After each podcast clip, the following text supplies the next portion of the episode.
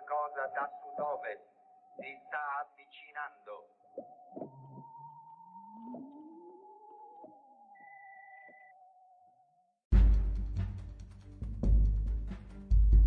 La parola di oggi, venerdì 15 maggio 2020, è stigmatizzare. Tutti a stigmatizzare gli insulti a Silvia Romano, che però continua a essere riempita di insulti. Lei e anche le sue omonime sui social network. Infatti leggiamo dal giornale insulti a Silvia Romano sui social, ma il profilo è dell'assistente del rapper Anastasio.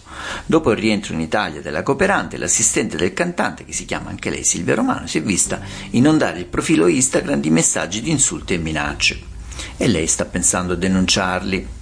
Shadi Ammadi, un giornalista bravissimo, se non lo conoscete, è andato a leggere a un blog sul Fatto Quotidiano molto seguito, eh, scrive Silvia Romano, ostaggio per 18 mesi dei terroristi, si è salvata, ora è minacciata di morte da molti suoi concittadini e rischia la scorta. Siamo arrivati al paradosso, come per Liliana Segre, ex deportata nei lager nazisti che oggi vive sotto scorta, siamo riusciti a passare da salvatori a carnefici, sicuramente morali, e non basterà nessun riscatto. Anche Marco Travaglio torna sulla vicenda e assegna um, un premio, oggi le comiche, a due giornalisti e alla Presidente del Senato, a Francesco Merlo e Toni Capuozzo eh, perché dicono che viene insultata eh, la cooperante Silvia Romano viene insultata perché è stata esibita dal governo sul red carpet, quindi alla mercé di fotografi e mm, giornalisti.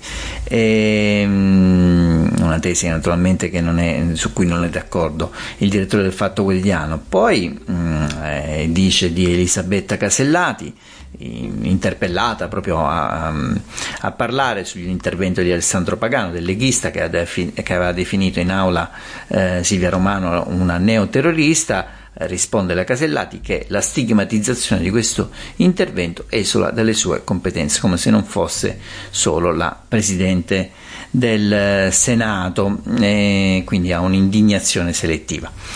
E quindi l'avevamo scritto, l'avevamo raccontato l'altro giorno, eh, Silvia Romano, suo malgrado, sta diventando un frame, quindi non pensate a lei come una ragazza di poco più di vent'anni che è andata in Africa, è stata rapita, eccetera, ma pensatela come un concetto, un frame, una cornice con cui si sta sviluppando un discorso politico che non so se può, sicuramente potrebbe far male a questo governo, ma sicuramente sta gonfiando le vele alle destre. E voglio tornarci un attimo perché ha qualcosa di clamoroso. Molti la stanno difendendo, anche alcuni politici. Bene, lei in un post su Facebook li ha anche ringraziati. Scrive il Corriere della Sera in prima pagina l'appello Silvia Romano sui social: non arrabbiatevi per difendermi, il peggio per me è passato, godiamoci questo momento. Scrive, ma continuano ad arrivare le minacce alla giovane cooperante e per lei è stata disposta persino la vigilanza radiocontrollata che è il primo passaggio alle misure di protezione personali. Quindi eh, quello che voglio dire è questo, che non puoi contrapporre discorsi razionali a qualcosa di cui no, non ha niente a che vedere con la ragione e la razionalità. Tu ti devi chiedere perché se pronunci la parola ONG tu pronunci la parola cooperazione o Islam, hai già aperto degli argomenti, dei concetti che non godono di nessuna popolarità nel tuo uditorio.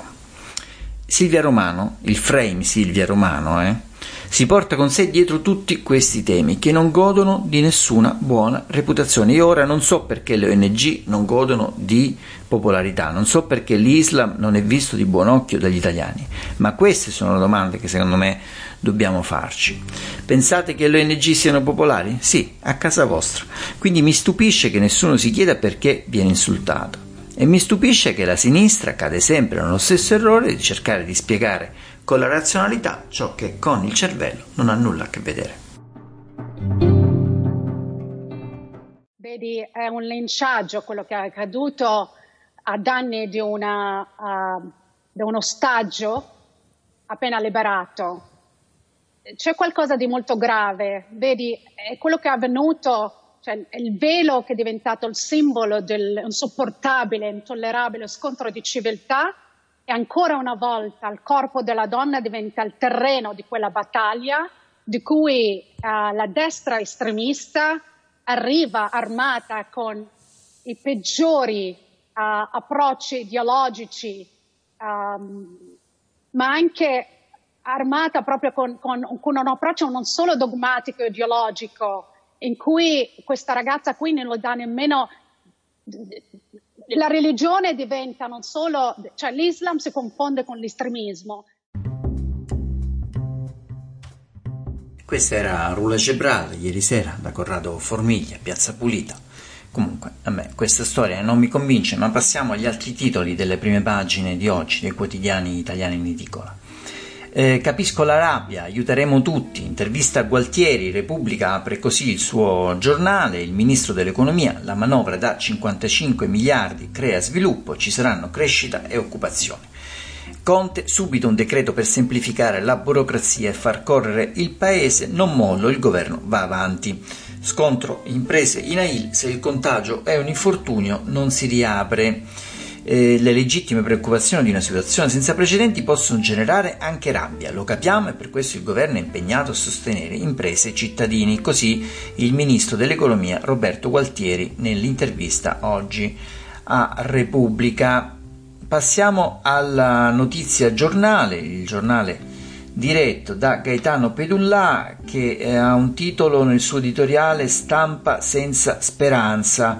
In un paese normale un governo che vara una delle manovre finanziarie più eh, poderose di sempre raccoglie gli applausi, ma di normale in Italia non è che ci sia rimasto molto e così ieri in tutti i talk show televisivi di qualunque canale è stato un tiro al bersaglio contro il provvedimento con la solita compagnia di giro di opinionisti riusciti ad andare oltre il senso del ridicolo perché anche i sassi sanno che gli ultimi 55 miliardi tirati fuori da Conte con effetti per 155 miliardi nelle casse dello Stato prima non c'erano, quindi se la prende col sistema informativo italiano e soprattutto con alcuni talk show. Sempre sui media il eh, titolo a tutta pagina a caratteri cubitali che contraddistingue la notizia. Dopo Orfeo al TG3 il sistema PD Forza Italia punta a prendersi il garante televisivo. Prove di inciucio sulla GCOM, agenzia che controlla le televisioni, il garante bastona la RAI su pubblicità e pluralismo, ma non dice una parola su Mediaset. Forza Italia lo spalleggia e il PD, che ha bisogno di Berlusconi per piazzare un suo uomo, all'autority non fiata. Passiamo al Corriere della Sera che titola tutta pagina la nuova distanza 2 metri.